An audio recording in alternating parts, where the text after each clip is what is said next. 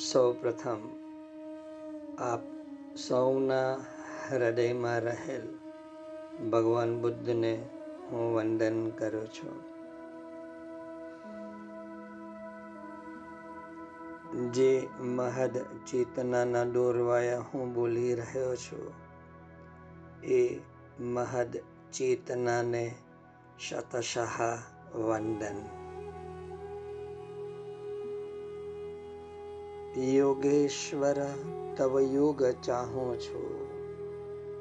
મુજમાં તુજ પ્રાગત્ય ચાહો છો.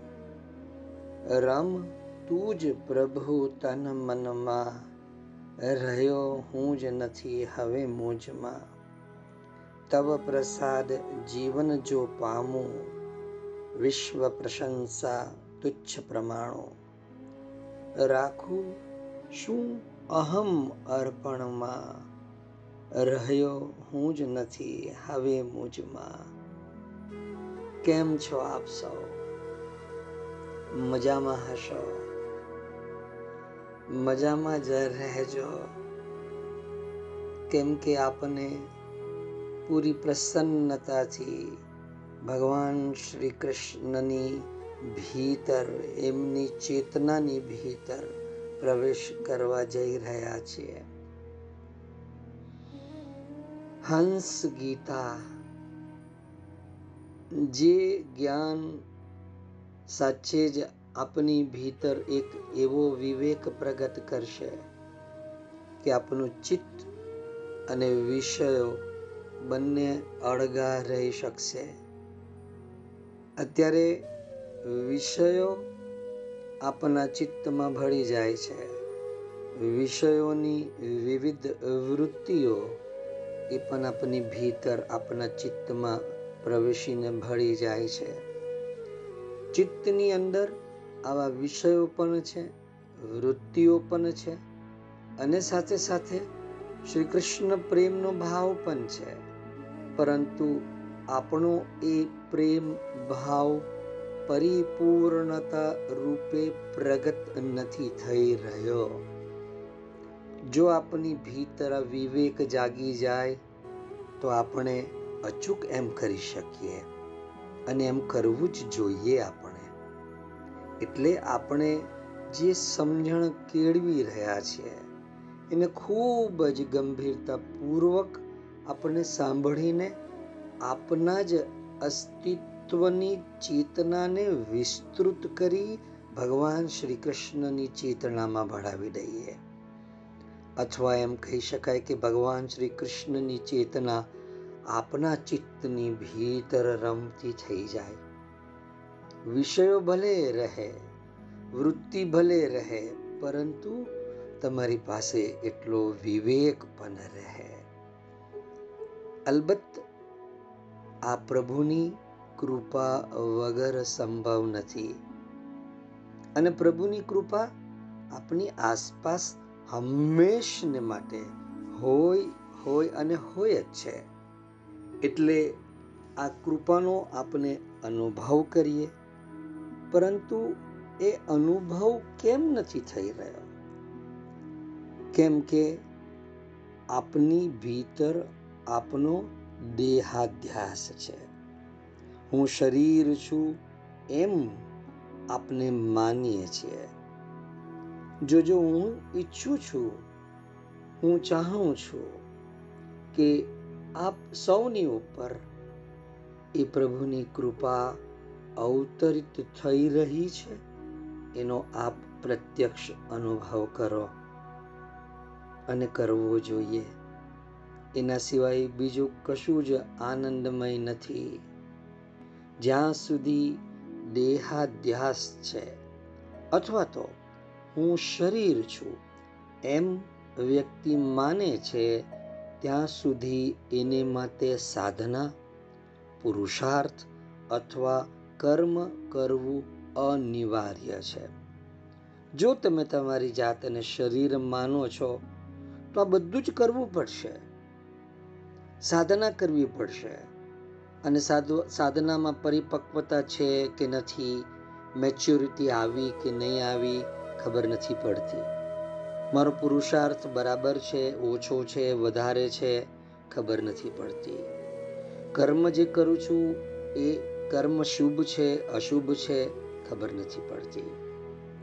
જ્યાં સુધી હું શરીર છું, એમ વ્યક્તિ માને છે, ત્યાં સુધી એને માટે સાધના, પુરુષાર્થ અથવા કર્મ આ કરવું અનિવાર્ય છે. જ્યાં સુધી આ શરીરનો અધ્યાસ છે, ત્યાં સુધી વ્યક્તિ કર્મ બંધનથી છૂટી શકતી નથી. શરીર, ઇન્દ્રિય, મન આ ત્રણ વગેરેની જે પણ ક્રિયાઓ છે એને કર્મ કહે છે. શરીર ઇન્દ્રિય અને મન. જ્યારે તેને કર્મ કરવાનું છે, ત્યારે તેને એવું કર્મ કરવું જોઈએ કે જેનાથી સદાને માટે તેનું કર્મ બંધન છૂટી જાય. આને જ કર્મ કૌશલ યોગ કહે છે. જેવી રીતે કૃપા એ ઈશ્વરનો ધર્મ છે, એ રીતે પુરુષાર્થ એ પુરુષ અથવા જીવનો ધર્મ છે. જીવ વગર ઈશ્વરની અને ઈશ્વર વગર જીવની સત્તા કાલ્પનિક છે. આથી જ પુરુષાર્થ અને કૃપા પરસ્પર એકબીજાના આશ્રયથી કાર્ય કરે છે. ખાલી ભગવત કૃપાની અપેક્ષાએ માત્ર હાથ પર હાથ રાખીને બેસી ન રહેતા. એ તો આળસને, પ્રમાદને, રજોગુણને પ્રોત્સાહન આપવા બરાબર છે.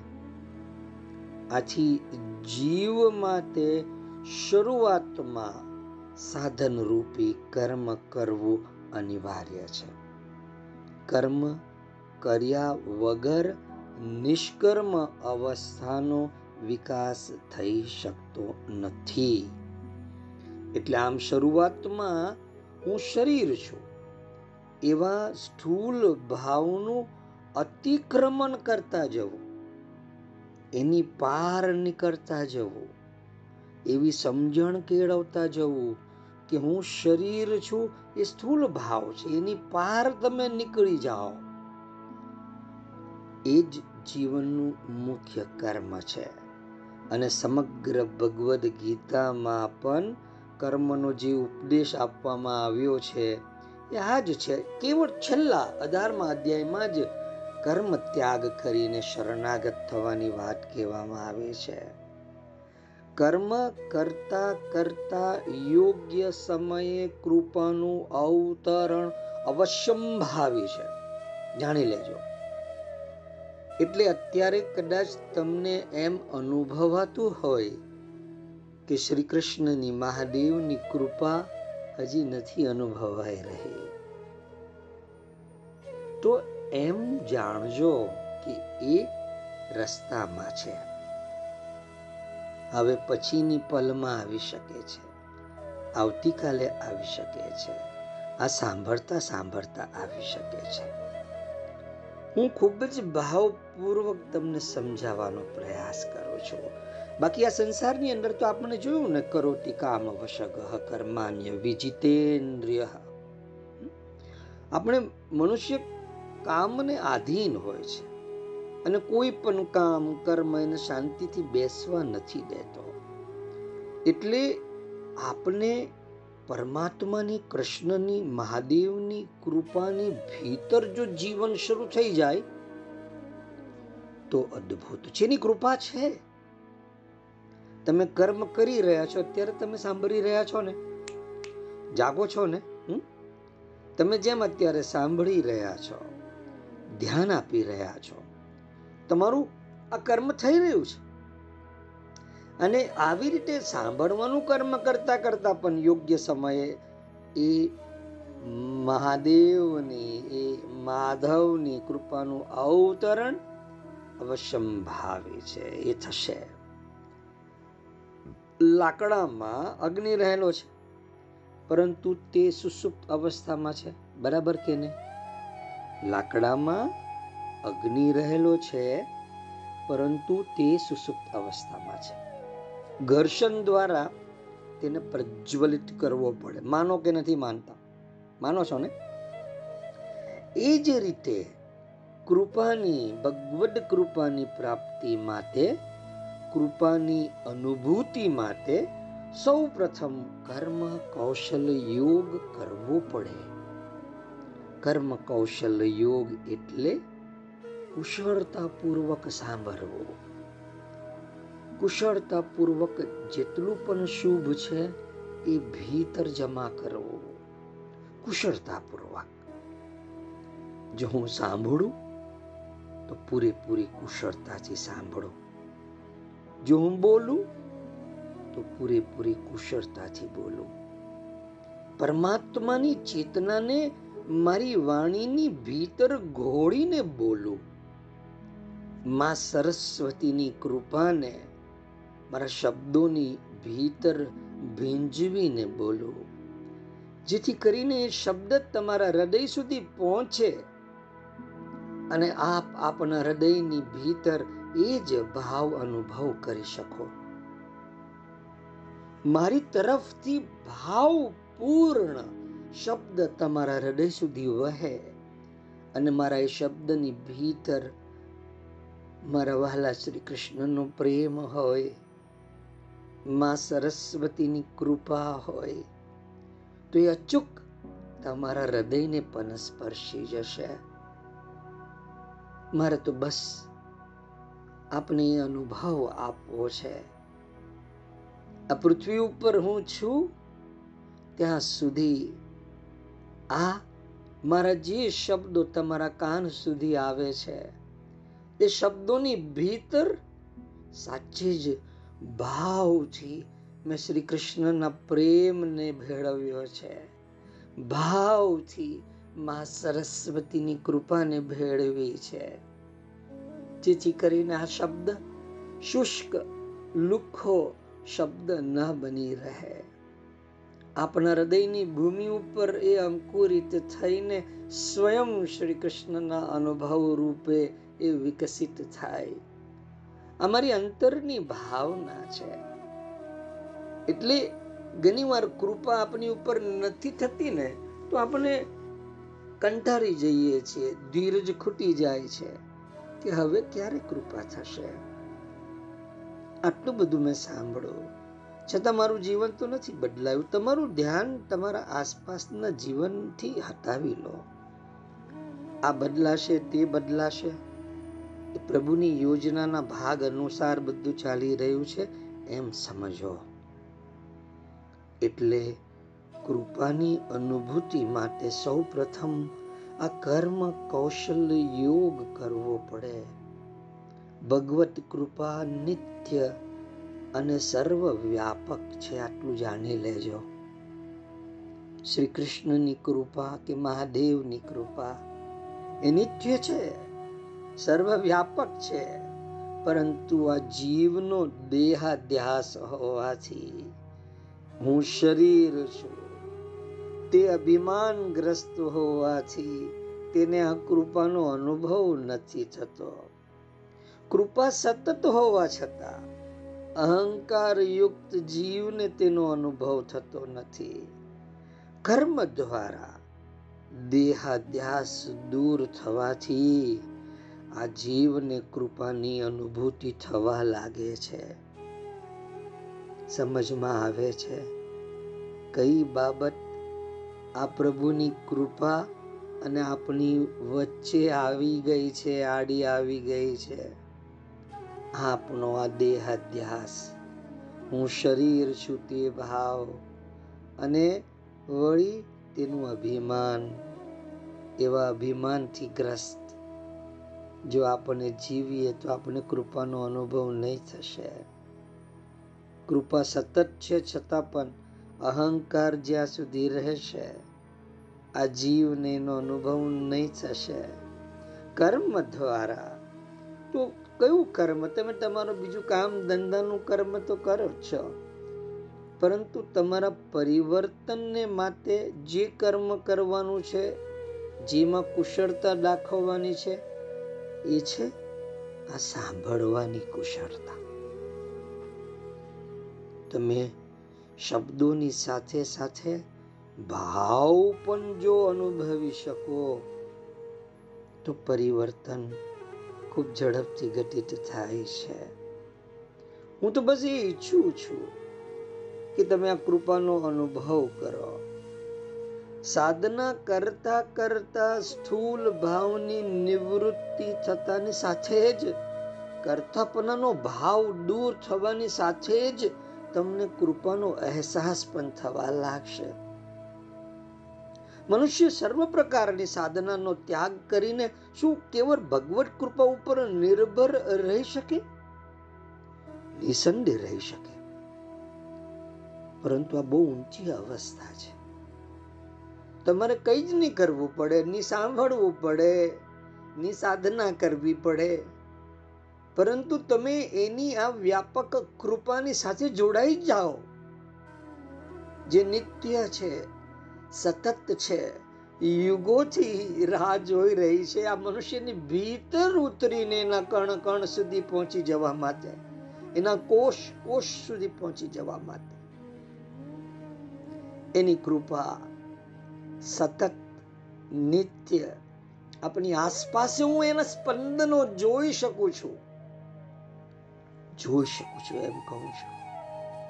સ્પંદનો અનુભવી નથી શકતું, જોઈ શકું છું. ગ્રહણ કરી શકું છું. એમની કૃપાનો અનુભવ કરી શકું છું. અને જ્યારે જ્યારે પણ એમની આ સતત નિત્ય વ્યાપક રહેલી કૃપાના બારામાં જ્યારે વિચારું છું, તો મારું હૃદય ભરાઈ જાય છે. એ આપણી આસપાસ છે. મને તો એમના શ્વાસ, ઉચ્ચ શ્વાસ પણ સંભળાય છે. સાવ નજીક. એટલા નજીક કે હું શ્રી કૃષ્ણના હૃદયનો ધબકાર પણ સાંભળી શકું છું. અને મારે તમને કાન દેવા છે. મારે તમને આંખ દેવી છે. તમે સ્વયં હંસ બનો. તમારી ભીતરે વિવેક જાગૃત થઈ જાય. તમારા ચિત્તની અંદર પછી વિષયો પડીને ભળી નહીં જાય. વિવિધ ઇન્દ્રિયોના વિષયોની વૃત્તિ તમારા ચિત્તની ભીતર પડીને ભળી નહીં જાય. તમારા કોરા ધાકોર ચિત્તની અંદર ખાલી કૃષ્ણ કૃષ્ણ કૃષ્ણ કૃષ્ણ વિષયો બહાર છે વૃત્તિઓ બહાર છે પરંતુ હવે ચિત્તની અંદર ભળતી નથી અને કૃપાનો જે અનુભવ થાય છે, એટલો અદ્ભુત અનુભવ હોય છે કે તમારી આંખમાં આંસુ આવ્યા વગર નથી રહેતા. તમારું અસ્તિત્વ નૃત્ય કરવાને ઈચ્છે. જ્યારે એની કૃપાનો વરસાદ તમે અનુભવી શકો, જોઈ શકો. અને નિત્ય નિત્ય એવું નહીં કે આ ક્ષણની અંદર. બસ તમારી ભીતર ખાલી શ્રી કૃષ્ણ પ્રેમના ભાવનું સાતત્ય સતત જળવાવું જોઈએ બસ. જો એ સાતત્ય જળવાઈ ગયું ને તો કૃપાનું સાતત્ય પણ અનુભવમાં આવતું જશે. હું ખાલી ખાલી તમારી સમજણ શક્તિ વિસ્તારિત કરવા નથી માંગતો. પરંતુ તમારી ભીતર એ ભાવ બની જાય. અને એ ભાવ બને તો કંઈક વાત ઘટિત થાય. પછી આકાશમાં મેઘ ધનુષની જગ્યાએ મોરપીછ નીલ મેઘને બદલે શ્રી કૃષ્ણના કેશ દેખાય. પછી તમારી ભીતર વિરહની વેદના જાગે કે મોરપીછ અને કેશ તો છે, પરંતુ કેશવ ક્યાં છે? અમારી આંખ તો શ્યામને ઝંખે છે. અને આ વાંસના ઝાડોના ઝુંડની અંદર પવન ફૂંકાતો હોય એને કારણે વાંસમાંથી વાંસળી જેવા સૂર સંભળાતા હોય, ત્યારે કાનને તો શ્રી કૃષ્ણ મળી જાય છે. પરંતુ મારી આંખને હજી જોવાયા નથી. મારી આંખ શ્યામને શોધે છે. પવન ફૂંકાય, કદમના ફૂલ ખરે, એની સુગંધ પ્રસરે, નાકને કૃષ્ણ મળ્યાની પ્રતીતિ થઈ જાય. સુગંધમાં ખોવાઈ જાય. બીજી પીડાઓ ભૂલાઈ જાય. પરંતુ હજી પણ મારી આંખને એ કૃષ્ણ નથી મળ્યા. મારી કઈ આંખની ભૂલ છે? નહીં, મારી આંખની ભૂલ નથી. મારા ભાવની પ્રગાઢતા નથી બની. મારા ભાવની ગહેરાઈ નથી બની, મારા ભાવનું ઊંડાણ નથી બન્યું હજી. આંખની કોઈ ભૂલ નથી, છતાં પણ આપણે એમ થાય કે હવે કૃષ્ણ જોવાવો જોઈએ. અંતે આંખો ઠાકે પોપચા ધડે ને ભીતર પ્રકાશ ઝરહરે. અને ત્યારે આપની જે ભીતરના એ મિથ્થા અંધકારની અંદર શ્રી કૃષ્ણ જોવાઈ જાય. આંખો ખુશ થઈ જાય. આપણે એ આપણા એવા અસ્તિત્વનું નિર્માણ કરવા તરફ જઈ રહ્યા છે પછી તો આ આ હંસ ગીતાનો શ્લોક, એની સમજણ તમારી ભીતર ખીલી ઉઠશે. કૃપાનો અનુભવ થશે. એટલે એક એવી અવસ્થા છે, બહુ ઊંચી અવસ્થા છે, જ્યારે આપણે કેવળ ભગવત કૃપા ઉપર નિર્ભર રહીએ. પરંતુ ચલો આપણે સાધારણ લોક છીએ સાધારણ લોકોમાં કદાચ ભગવત કૃપા ઉપર નિર્ભર નહીં રહી શકાય એને સાધના કરવી પડે. સાધનાનો ત્યાગ નહીં કરી શકાય. તો સાંભળવું. અત્યારે તમે જે સાંભળી રહ્યા છો, એ સાધના છે. સાંભળવાનો પુરુષાર્થ કરવો અનિવાર્ય છે. અનિવાર્ય છે. આ કલિયુગની અંદર શ્રી કૃષ્ણની ચેતનામાં જબોરાયેલું મા સરસ્વતીની કૃપા પામેલું નિસ્વાર્થ સત્ય વાણી સ્વરૂપે, શબ્દ સ્વરૂપે આવવું, મળવું મુશ્કેલ છે, એ મળી રહ્યું છે. એ પણ એક અદ્ભુત કૃપા તો નથી. છે ને?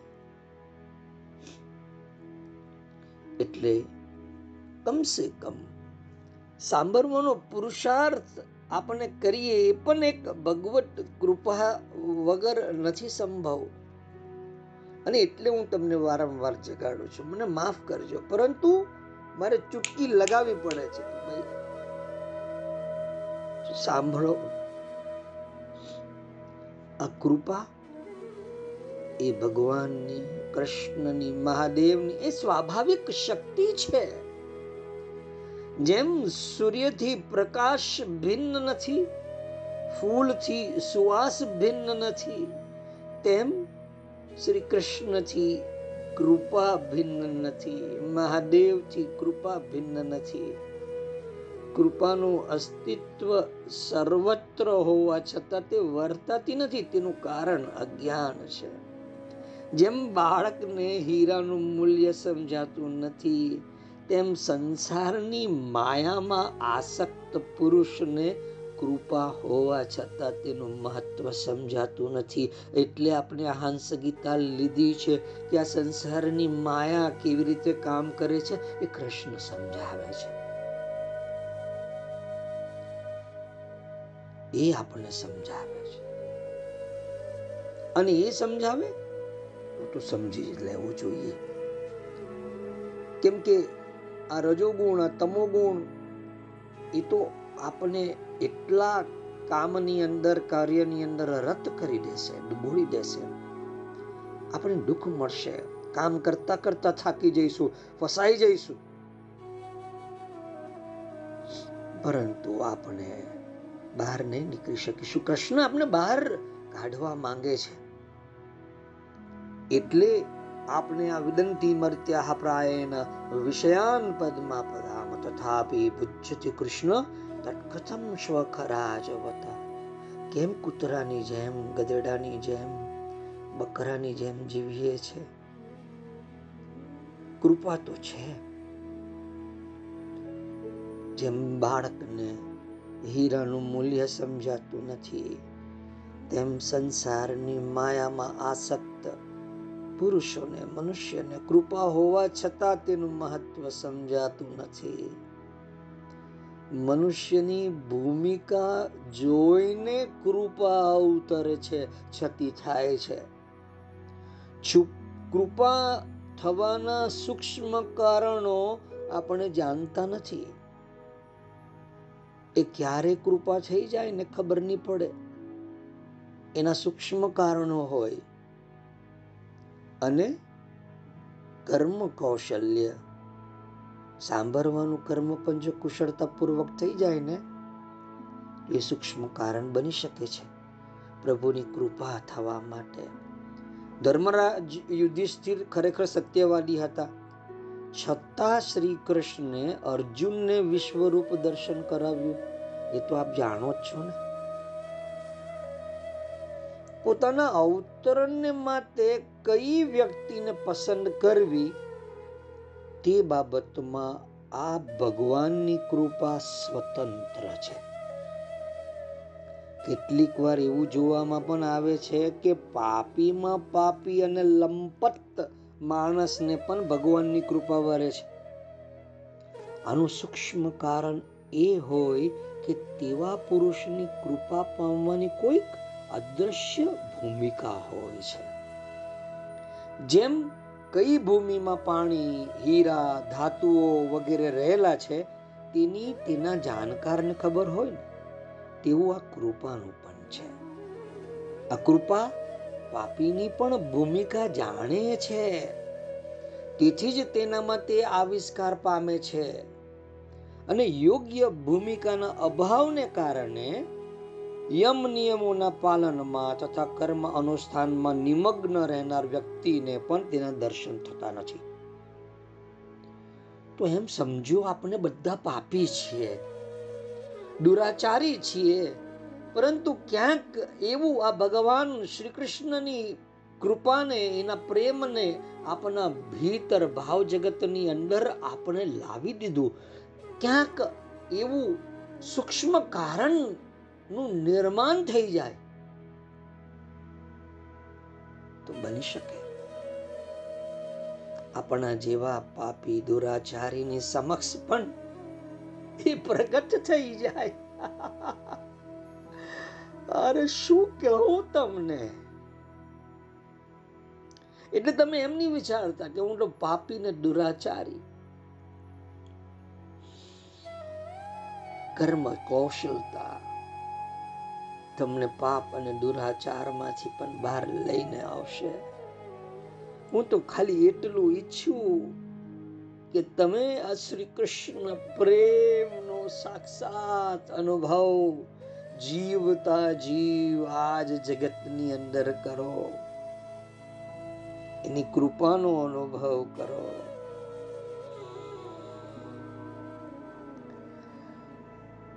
કૃપા એવું નથી. એ જે રોજ પૂજા પાઠ કરતું હોય એની ઉપર જ થાય. ક્યાંક તમારા ભાવ જગતની અંદર શ્રી કૃષ્ણનું કે શ્રી કૃષ્ણના પ્રેમનું એવું વાવાઝોડું આવે કે તમારો ભાવ જગત ઉપર નીચે ઉઠલ પાઠલ થઈ જાય. તમને એમ લાગે કે ભાઈ આ હું ગાંડો થયો છું ગાંડી થઈ છું આ કેમ ભીતર આ શ્રી કૃષ્ણ પ્રત્યેનો આટલો બધો પ્રેમ જાગી રહ્યો છે.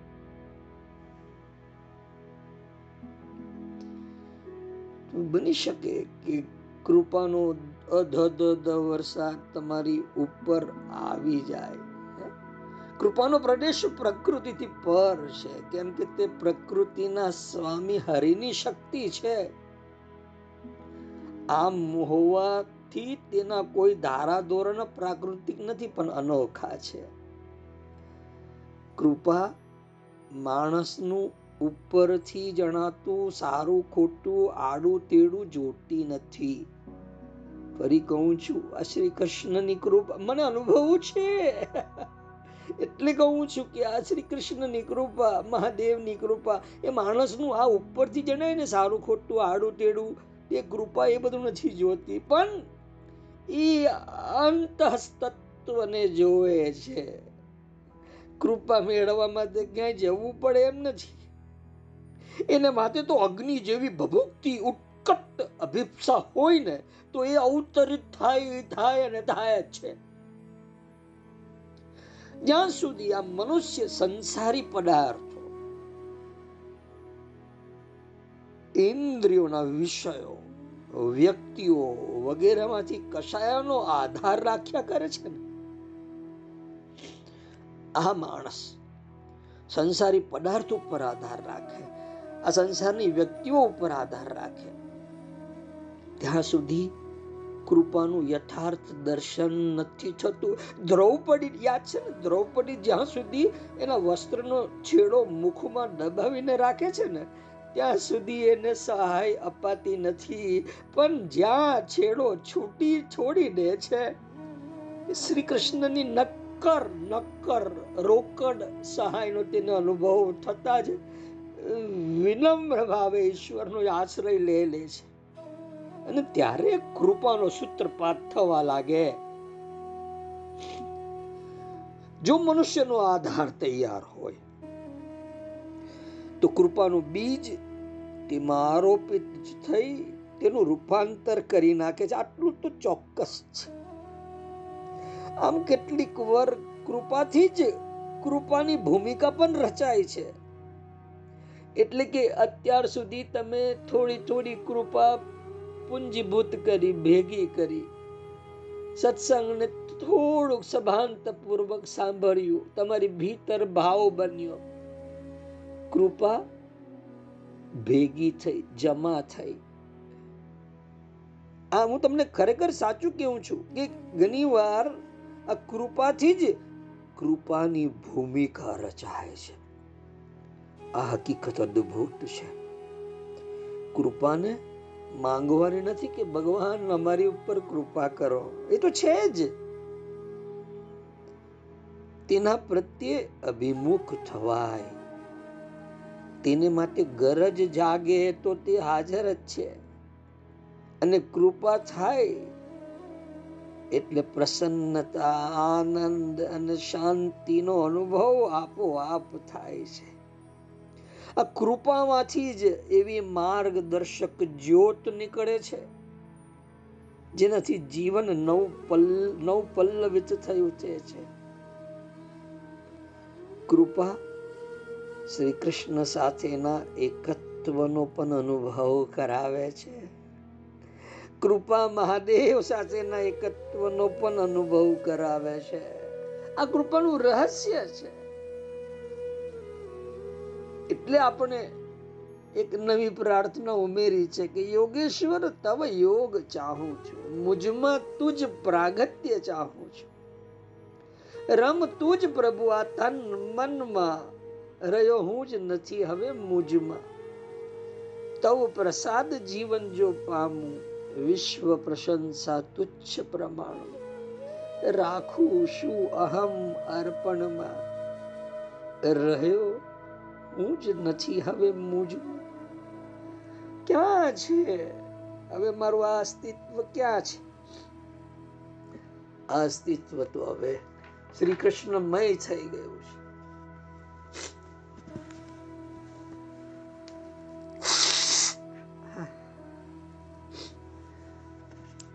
ક્ષમા કરજો. પણ આપણે હંસ ગીતા સ્વયં શ્રી કૃષ્ણના મુખે જો સમજણ આપણને મળતી હોય, તો આપણે લઈ લેવા જેવી. કેટલું અદ્ભુત એ સમજણ આપે છે કે અહમ ઇતિ અન્યથા બુદ્ધિ પ્રમત્તસ્ય યદા હૃદય આ પ્રમત્તની અંદર, પ્રમાદની અંદર આપણે ફસાયેલા છે. આપનો ઈગો અને વરી પાછી આ અહમની સાથે જોડાયેલી બાબતોમાં જ આપની બુદ્ધિ. અને ઊંધી બુદ્ધિ. અહમ ઇતિ અન્યથા બુદ્ધિ પ્રમત્તસ્ય યદારદી ઉત્સર્પતિ રજો ગોરમ તતો વૈકારિકમ મના કૃષ્ણ કે છે કે રજોયુક્તસ્ય મનસઃ સંકલ્પ સવિકલ્પક જેવું આપણે ભોગમાં તે આ સંસારની કોઈ પણ બાબત કોઈ પણ બાબત તમે લઈ લો એ કોઈ પણ બાબતને તમે યાદ કરશો કે કરવાનું કે મેળવવાની ઈચ્છા કામના જાગશે. એટલે કેવી રીતે મેળવું, શું કરવું, એના સંકલ્પ, વિકલ્પ શરૂ થઈ જશે. તતઃ કામો ગુણદ્યાનાદ દુસ્સહ સ્યાદ્ય દુર્મતે હે કૃષ્ણ. કેટલું અદ્ભુત કહે છે કે આ કામના, આ વાસના, એના ગુણોનું વર્ણન તમને ફરી પાછી એવી જ કામના, એવી જ વાસનાની અંદર જોતરે છે. વળી વૃત્તિ તમારી ભીતર એ વાસનાને, એ કામનાને હવે નવી નવી રીતે હું ભોગવું. અને નવી રીત એના નવા ગુણ ફરી તમારી ભીતર સંસ્કાર બને છે. અને એ નવા ગુણ ફરી તમને યાદ અપાવે છે, તતઃ કામો ગુણધ્યાનાદ દુસ્સહ સ્યાદ્ય દુર્મતે. પછી એમ થાય છે અરે શું કરીએ? આ કામ જાગી ગયો, કેમ કે એના ગુણોનું એટલું બધું ચિંતન કરી લીધું. વાસના જાગી ગઈ, કેમ કે એટલું બધું ચિંતન કરી લીધું. સ્ત્રીનું ચિંતન, પુરુષનું ચિંતન, એના અંગ ઉપાંગોનું ચિંતન. એની સાથે કેવા ભોગ મળશે એનું ચિંતન. પછી શું થાય છે? કરો તે કામ આવશ્યક કર્માન્ય વિજિત ઇન્દ્રિયજીની ઇન્દ્રિયોની ઉપર જીત નથી થઈ ને. અને એની ભીતર જ્યારે કોઈ પણ કામના જાગે છે ને, એને પૂરા વેગથી એને ભગાવે છે. એ અધીરો બને છે. એ ભોગ ભોગવવા માટે. કે હું મેળવી લે, હું રે નહીં જાઉં. શ્રી કૃષ્ણ કેટલું અદ્ભુત સમજાવે છે. કરોતી કામ અવશક કર્માન્ય વિજેતેન્દ્રિય. દુઃખોદરકાની સંપશ્યન, રજો વેગ વિમોહિત. આ રજોગુણના વેગમાં વિમોહિત થઈને રાત દિવસ એ ભોગ પ્રત્યેના, એ પ્રમાદ પ્રત્યેના જેટલા પણ કર્મ છે, એ જ માણસ કરતો રહે છે. અને એમાં ને એમાં જ ફસાતો જાય છે. હવે પછીનો જે શ્લોક છે રજસ્તમોભ્યામ યદપી વિદ્વાન વિક્ષિપ્ત દીહી પુનઃ, અતંદ્રિતો મનોયુજ્જન દોષ દ્રષ્ટિર્ણ સજ્જતે. બહુ અદ્ભુત વાત ભગવાન શ્રી કૃષ્ણ સમજાવે છે. બરાબર ધ્યાનથી સમજવાનો પ્રયાસ કરજો. હવે વર્ણન કરે છે કે જ્યારે આવી વ્યવસ્થા છે, તો તો દુનિયામાં દુઃખથી કોઈ છૂટી જ નથી શકવાનું. તો કહે કે નહીં, આ તો દુષ્ટ બુદ્ધિની, અન્યથા બુદ્ધિની, ઉલટી બુદ્ધિની વાત કરી જે વિષયોમાં ફસાઈ જાય છે અને દુઃખ પ્રાપ્ત કરે છે. શ્રી કૃષ્ણ કહે છે, જોજો ધ્યાનથી સમજજો. કે દુષ્ટ બુદ્ધિની, મેં તો અન્યથા બુદ્ધિની, અહમની વાત કરી છે. અહમ ઇતિ અન્યથા બુદ્ધિ પ્રમત્તસ્ય યદારદી એટલે માણસ પ્રમાદને કારણે, ઉલટી બુદ્ધિને કારણે, ઈગોને કારણે અહમ એટલે કે હું, આ ભોગ ભોગવું. એને કારણે એ ઉત્સર્પતિ રજો ગોરમ તતો વૈકારિકમ મનઃ એ જાત જાતના મનની અંદરના આ વિકારોની સાથે સાથે દોડતો જાય છે વિષયોમાં ફસાઈ જાય છે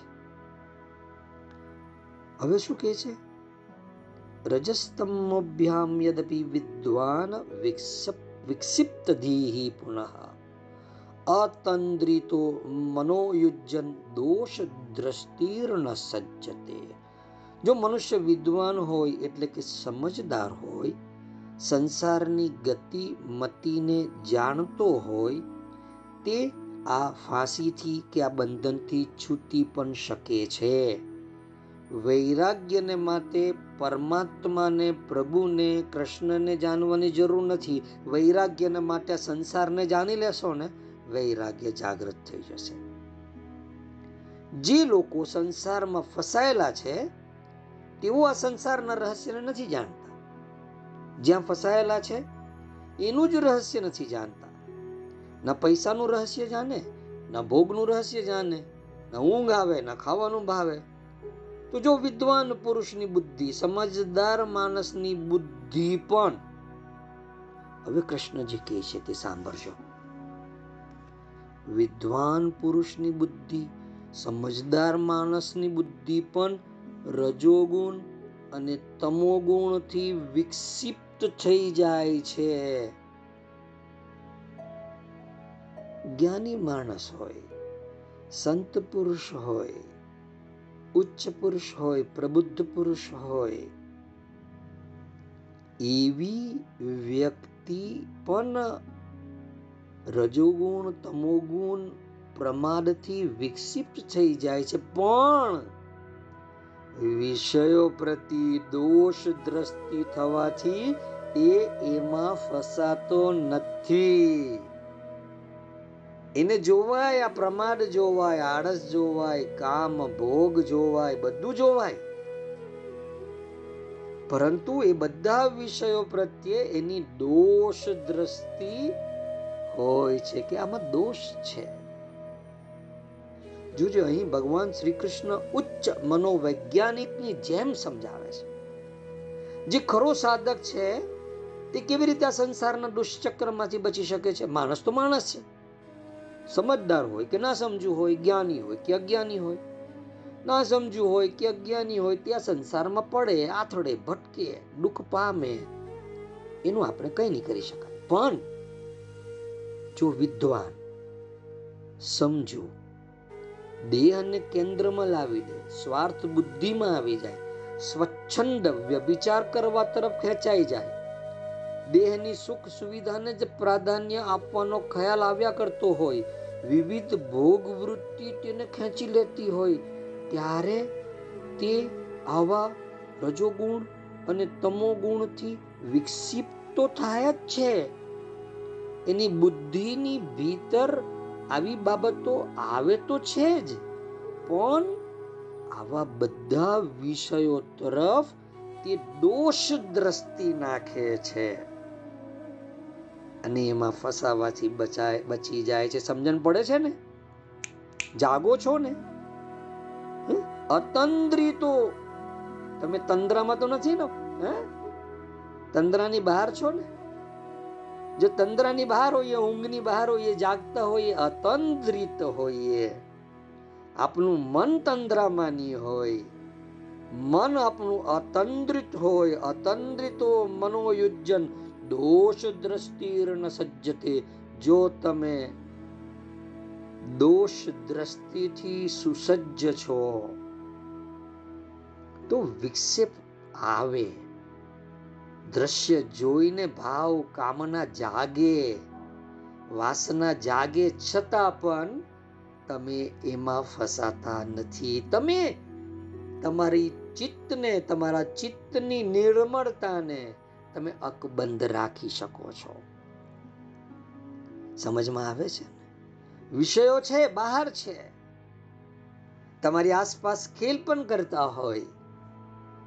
પરંતુ તમે હવે તેનાથી પીડાતા નથી. તમારી બુદ્ધિ જરા ખરબડે પણ છે. પરંતુ દોષ દ્રષ્ટિ થાય છે. કેમ કે તમે વિદ્વાન છો. હું તમને વિદ્વાન કહીશ. કેમ? કેમ કે આટલા વર્ષથી તમે જ્ઞાન લઈ રહ્યા છો. તો તમે કંઈક અંશે વિદ્વાન તો ખરા જ.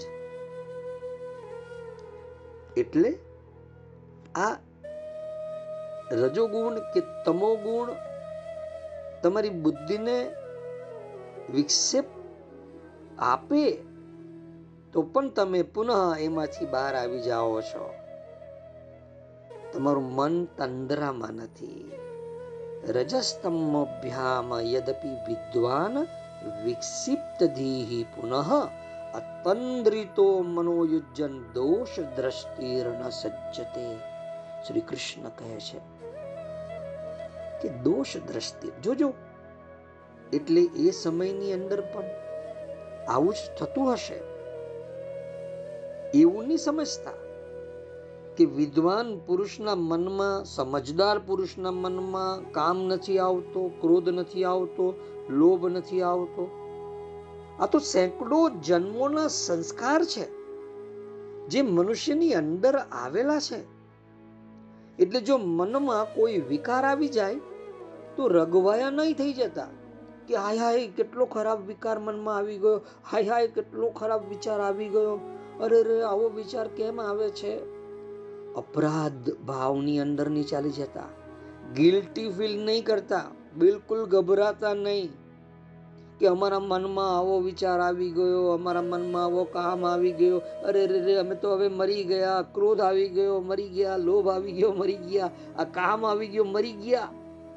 કદી એવું ન સમજતા કે આવી કોઈ વાત મનમાં આવી ગઈ તો અમારો નાશ જ થઈ ગયો. હવે હું આ અધ્યાત્મના માર્ગ ઉપર અભડાઈ ગયો. આ તો મોટા મોટા વિદ્વાનોના મનમાં પણ આવે છે.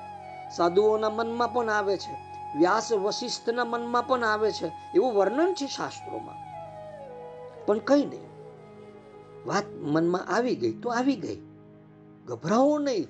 આ કોણ કે છે? કૃષ્ણ કહે છે. કૃષ્ણ જ કહી શકે. રજસ્તમોભ્યામ યદપી વિદ્વાન વિક્ષિપ્તધિ પુનઃ. અતંદ્રિતો મનોયુજ્જન દોષ દ્રષ્ટિર્ન સજ્જતે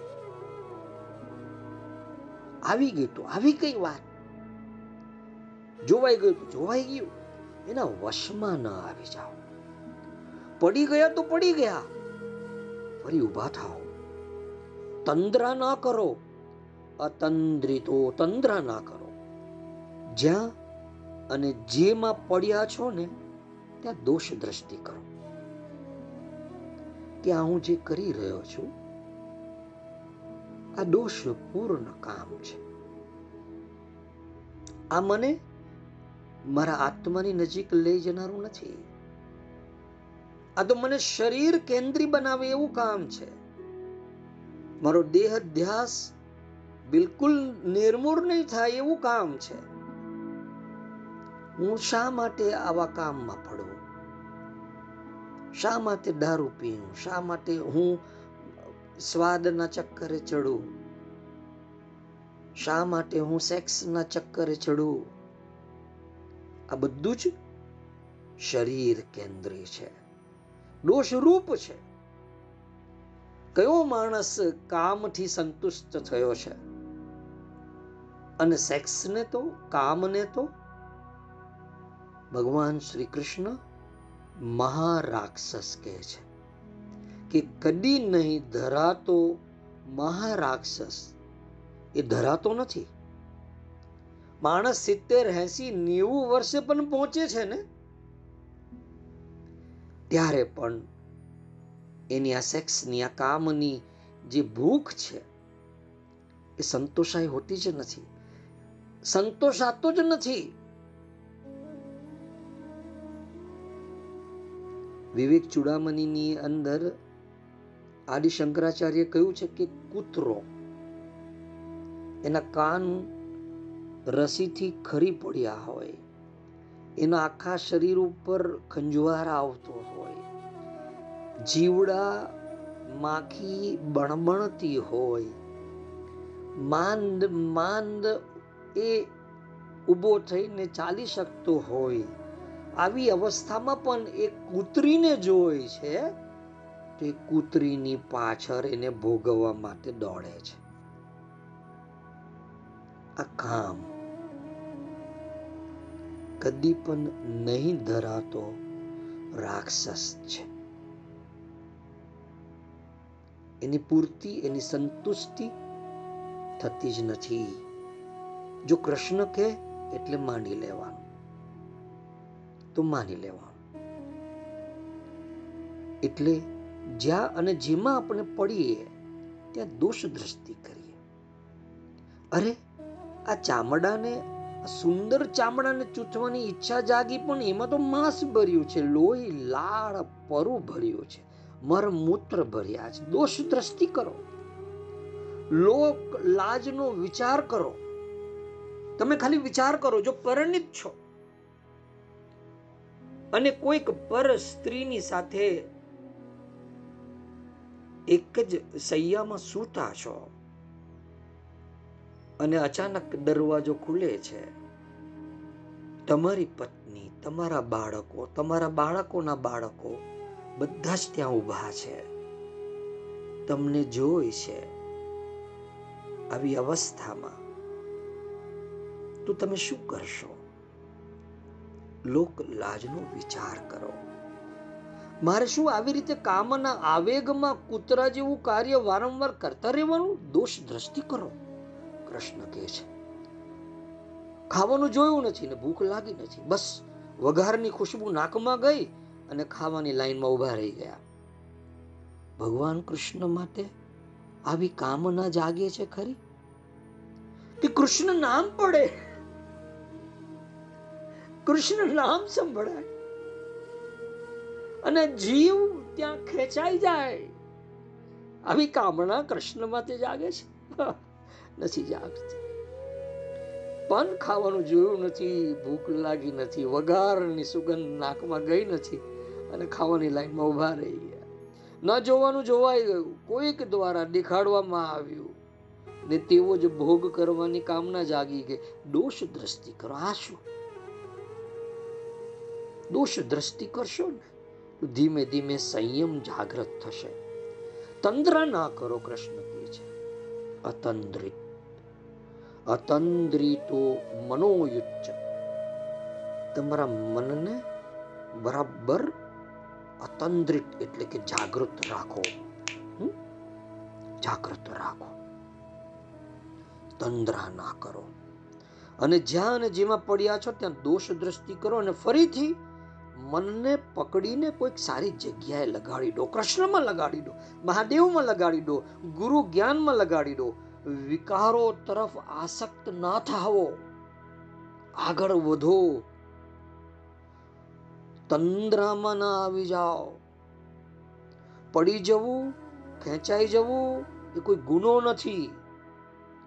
પડીને ન ઉઠવું વિકારો પ્રત્યે ખેંચાયા બાદ મુક્ત ન થવું એ ગુનો છે. માણસ છે ભાઈ. ચાલતા ચાલતા પગ લપસી પણ પડે. આ તો શ્રી કૃષ્ણની દુરંદર્શી છે કે જાણે આજના સાધકની સમસ્યાનો જવાબ ત્યારે આપી રહ્યા છે. પાંચ હજાર વર્ષ પૂર્વે આપણે એમ લાગે એકદમ સાચી વાત છે તો આવું જ છે. અને સાધકના મનની અંદર અપરાધ ભાવની લાગણી ચાલુ થઈ જાય. કે અરે અરે, મને તો કેવા વિચાર, કેવા વિકાર આવી ગયા. ભગવાનની કૃપા નથી થઈ. એટલે માર્ગ અધ વચ્ચે છોડી દઈએ છીએ. એવું નહીં કરો.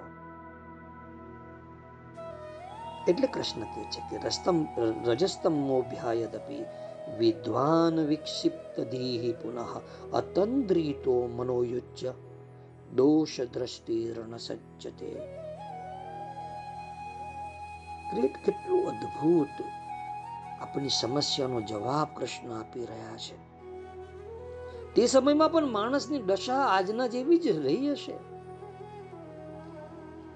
કેટલી કુશળતાથી પડતા સાધકને હિંમત આપીને બેઠો કરી દે છે કૃષ્ણ. ધક્કો મારીને તેના માર્ગ ઉપર ફરી દોડતો કરે છે. ચાલ ચાલ ચાલ. પડી ગયો તો તું ચિંતા નહીં કર. દોષ દ્રષ્ટિ કરી દે વિચાર આવી ગયા. કામ જાગી ગયો. લોભ જાગી ગયો. મોહ જાગી ગયો. ચાલ, ચિંતા નહીં કર. ઊભો થા. ફરી પાછો ઊભો થા. પુનઃ અતંદ્રિતો મનોયુજ્જન દોષ દ્રષ્ટિર્ન સજ્જતે ફરી ઊભો થા અને દોડવા લાગ હે વિચલિત થયેલા ચિત્તને આત્માને નવું જોમ આપી દે છે કૃષ્ણ અપરાધ ભાવમાંથી કેવા મુક્ત કરી દે છે આ માણસનું સર્જન પણ તો એમને જ કર્યું છે તેથી અંદરની બધી વાતોની પણ એમને ખબર જ છે તેથી કહે છે કૃષ્ણ કે, ભાઈ, માણસ છે, ચાલતા ચાલતા પગ લપસી પણ પડે. ગચ્છત સ્ખલનમ ક્વાપી ભવત્યેય પ્રમાદત્ત. હસંતી દુર્જનાસ્તત્ર સમાધવતી સાધવ. જે રસ્તા ઉપર ચાલે છે પ્રમાદવશ એનો પગ લપસી જાય. એ તો દુસ્તો એમ વિચારે કે, આ તો ગયો હંમેશાને માટે. લપસી પડ્યો ને જો, પડી ગયો ને જો. પરંતુ જે સાધુ પુરુષ હોય ને તે એનો હાથ પકડીને એને ઉઠાડે છે.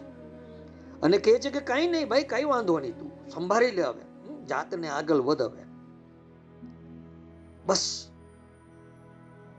હું પણ એ જ રીતે તમને પ્રેમપૂર્વક ઉઠાડી રહ્યો છું, જગાડી રહ્યો છું. જે થયું તે થયું.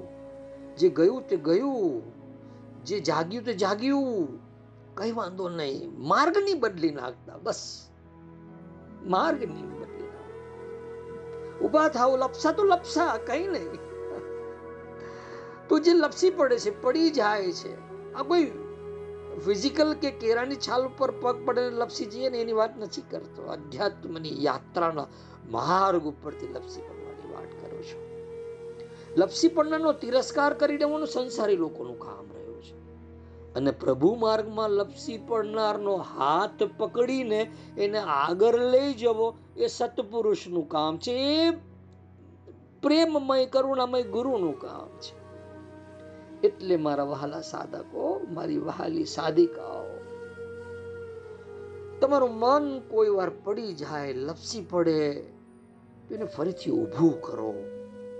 ફરીથી માર્ગમાં જોતરી દો. સંસારમાં દોષ દ્રષ્ટિ કરો અને આનંદથી મનને કૃષ્ણમાં લગાવી દો, મહાદેવમાં લગાવી દો. તો કેવી રીતે મનને ઉઠાવીએ? ભગવાન શ્રી કૃષ્ણ ખૂબ સરસ રીતે સમજાવે છે. અને એ સમજણ આપણે શનિવારે લઈશું કે મનને કેવી રીતે ઉઠાવીએ. બાકી ગચ્છત સ્ખલનમ કો આપી ભવત્યે પ્રમાદત્ત. હસંતી दुर्जनास्तत्र સમાધવત સાધવઃ જે સાધુ પુરુષ છે પડેલાને લપસી પડનારને ઊભો કરે છે હિંમત આપે છે જ્યારે દુર્જન સંસાર હસે છે હસંતી દુર્જનાસ્તત્ર સમાધવતી સાધવ એટલે કોઈક વાર પડી જવાય સ્ખલન થઈ જાય ગચ્છત સ્ખલનમ ક્વાપી ભવત્યેય પ્રમાદત્ત પ્રમાદની અંદર, શરીરની કેન્દ્રમાં રાખીને થયેલી કોઈક વૃત્તિઓને કારણે પડી જાય, લપસી પડાય, તો ચિંતા ના કરો. રજસ્તમોભ્યામ યદપી વિદ્વાન વિક્ષિપ્ત દીહી પુનઃ, અતંદ્રિતો મનોયુજ્જન દોષ દ્રષ્ટિર્ન સજ્જતે. આ શ્લોકને આપણે સમજ્યો. હવે મનને કેવી રીતે ઉઠાવી આપણે આવતા શનિવારે જોઈશું. આવતું એટલે હવે પછીના શનિવારે. ત્યાં સુધી મારા શબ્દોને વિરામ આપું છું. બુદ્ધમ શરણમ ગચ્છામી. શ્રી કૃષ્ણમય બની જઈએ. જેને પણ ઉતાવળ હોય તે સાંભળે. ફરી માર્ગ ઉપર જોતરાઈ જાઓ. હું તમારી સાથે છું. મારા હાથમાં એક લાકડી પકડીને ઊભો છું. તમારી રાહ જોઉં છું. એવું ના થાય કે મારે મારી આંખે છાજલી દેવી પડે મારા હાથની અને જોવું પડે ક્યાં ગયા બધા? ક્યાં ગયા બધા? સંસારની ભીતર ખોવાઈ ગયા, રજોગુણ તમોગુણમાં ખોવાઈ ગયા, પ્રમાદમાં ખોવાઈ ગયા. એવું ન થાય, મારે મારી આંખે હાથની છાજલી નાખીને, આંખો ઝીની કરીને દૂર દૂર સુધી શોધવા પડે. અરે રે રે હમણાં તો સાથે હતા. તો પડી ગયા છો, લપસી પડ્યા છો? તો ચિંતા નહીં કરો. હું રાહ જોઈશ. ઊભા થાઓ ઊભા થાઓ. ધીરા પડી ગયા છો તો વાંધો નહીં ઊભા થાઓ. જલ્દી કરો. હું તમારી સાથે છું. podcast.